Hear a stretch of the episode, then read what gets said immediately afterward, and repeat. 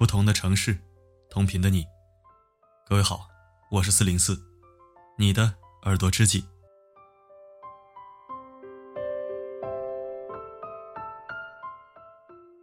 昨天是一期话题互动，还有很多小面包在留言板和后台里后悔，说自己没有参加上互动。没关系，未来还会有很多次这种话题互动，以后多多参与就好了。如果你有好的话题创意，也可以通过各种方式告诉我，被采纳的话是会有奖励的。还有啊，之前我说过一次了，昨天有小面包在后台留言说他跟我这买的包质量不好。四零四从来没有卖过包啊，我只卖声音面包，除了头条合作推广以外的所有广告，不管是文章中间的还是留言板上面的那种方块的广告，都不是四零四做的。那是微信官方插入的广告，只不过你点击一次，我会有几毛钱奖励。如果你想支持四零四一毛两毛的，那你可以点点，但是买不买还是要仔细斟酌。这种广告呢也不是固定的，每个人看到的都不一样。咨询好了再买，千万不要因为相信我而买，那不是我的广告。一定要注意啊，只有头条才是我同意的广告，其他地方的都不是。质量不好的话，建议退货吧。不要看我面子，我不认识那些微信旗下的商家，你也不用给他们面子。好的，一起来收听今晚的分享。三十岁以后的危机，就藏在你二十多岁的选择里。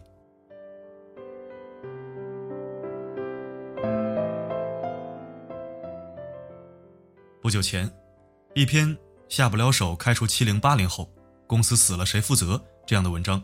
再次引发了人们对中年危机的思考。文章作者是一位年仅二十六岁的摩拜单车移动端负责人周哲吴。七零八零后越来越尴尬的职场现状，在这篇文章里可见一斑。在这个年纪，既要承受家庭和生活的压力，又要直面在职场夹缝中艰难挣扎的生存危机。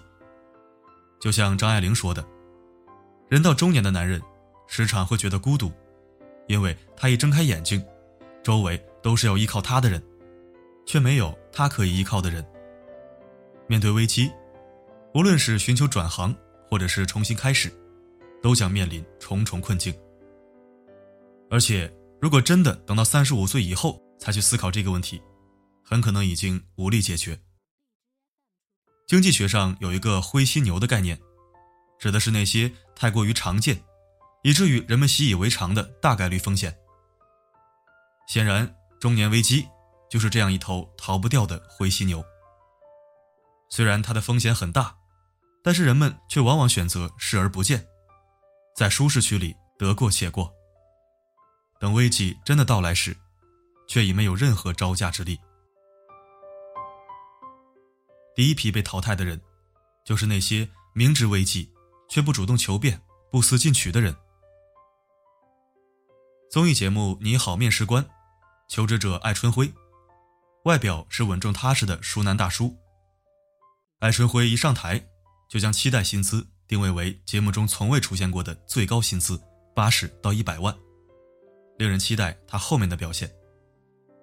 遗憾的是，他的表现却并没有面试官预期的那么出彩，最终求职失败。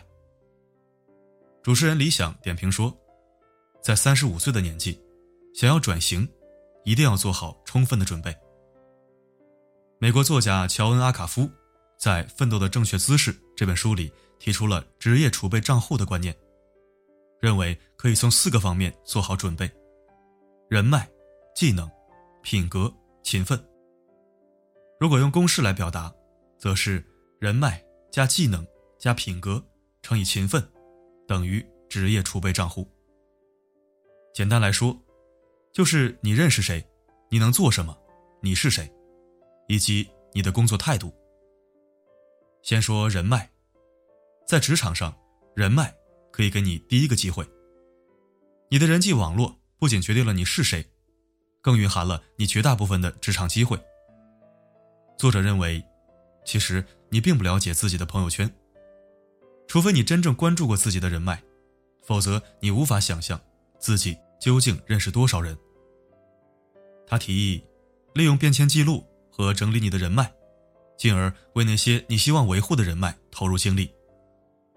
另外，作者还提到，点头之交至关重要。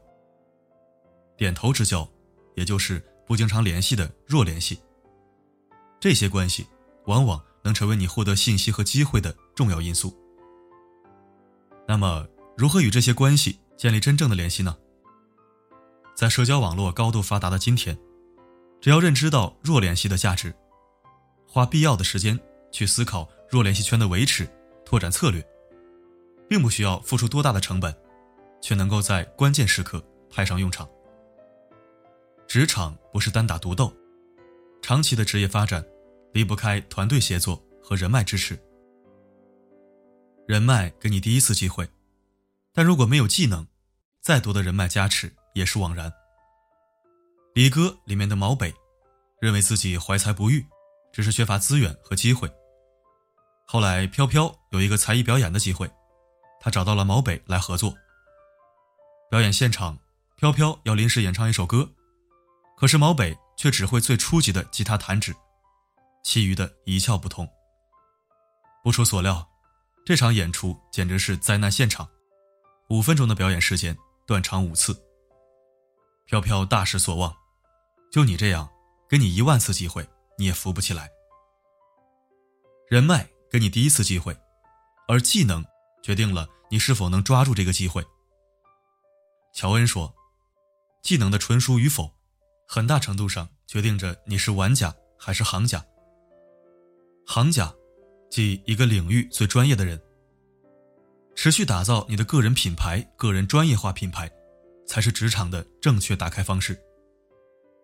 大前研一在专业主义里面曾经提到，未来是个人之间的竞争，锻造他人无法超越的核心竞争力，唯一的依托就是专业。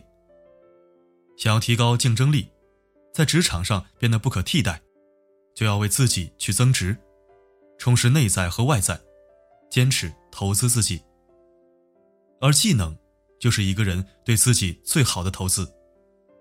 掌握之后不会消失，也没有人能将其夺走。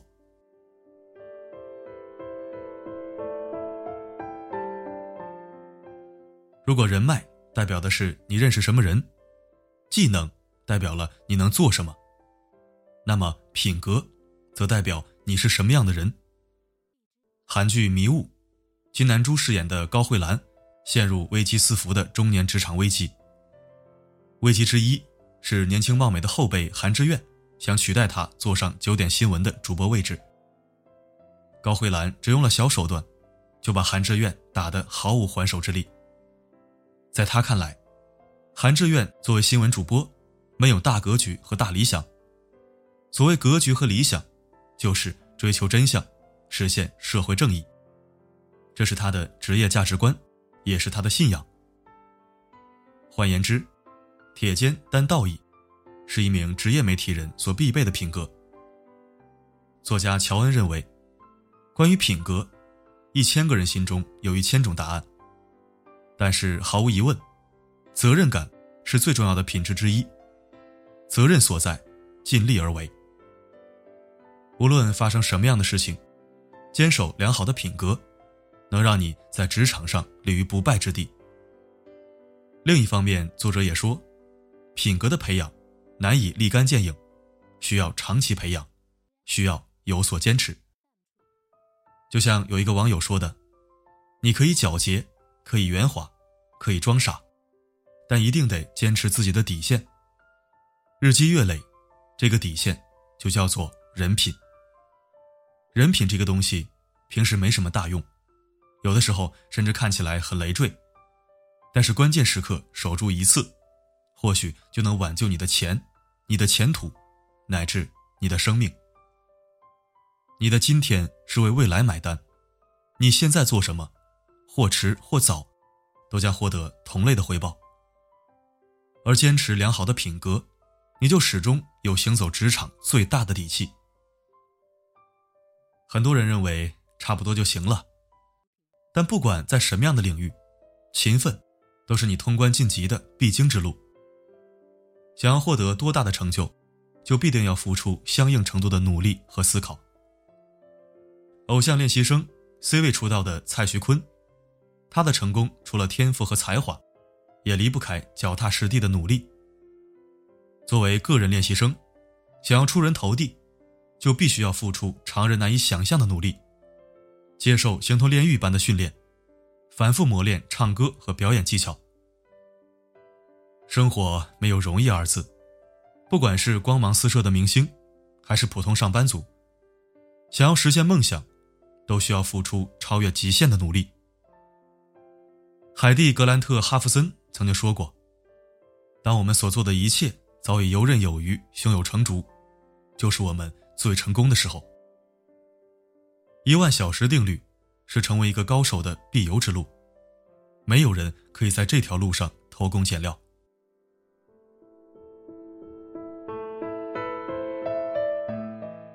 差不多的人生，其实差很多。这种差别，在你二十多岁的时候就已经埋下伏笔。二十岁时，令你困扰的问题第一次出现，你选择了逃避。三十岁以后，当他们卷土重来的时候，你就只剩下步步落败。因此，如果你预测了灰犀牛正在到来，就要在其变得紧急之前，开始行动，做好准备。人生走的每一步都算数。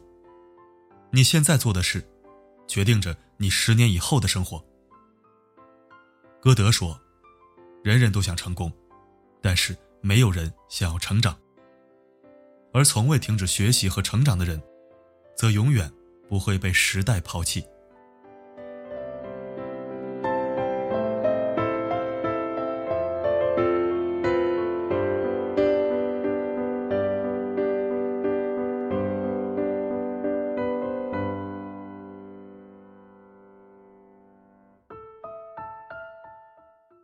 感谢收听，这里是四零四声音面包。如果喜欢本期文章，不要忘了转发分享。还没有关注的话，可以扫描文章底部的二维码，添加关注四零四，每晚收听我的分享。如果不想错过每一期，那就把公众号置顶吧。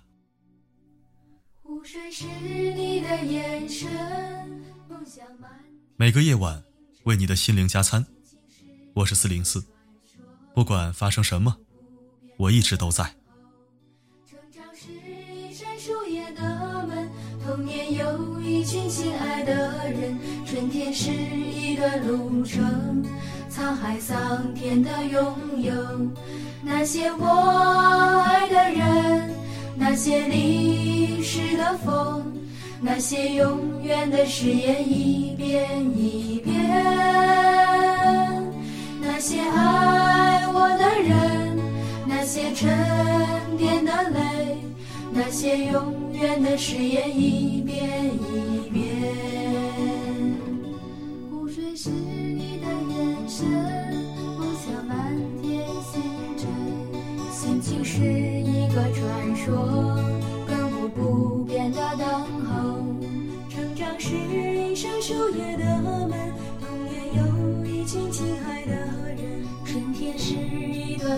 成，沧海桑田的拥有。那些我爱的人，那些淋湿的风，那些永远的誓言，一遍一遍。那些爱我的人，那些沉淀的泪，那些永远的誓言，一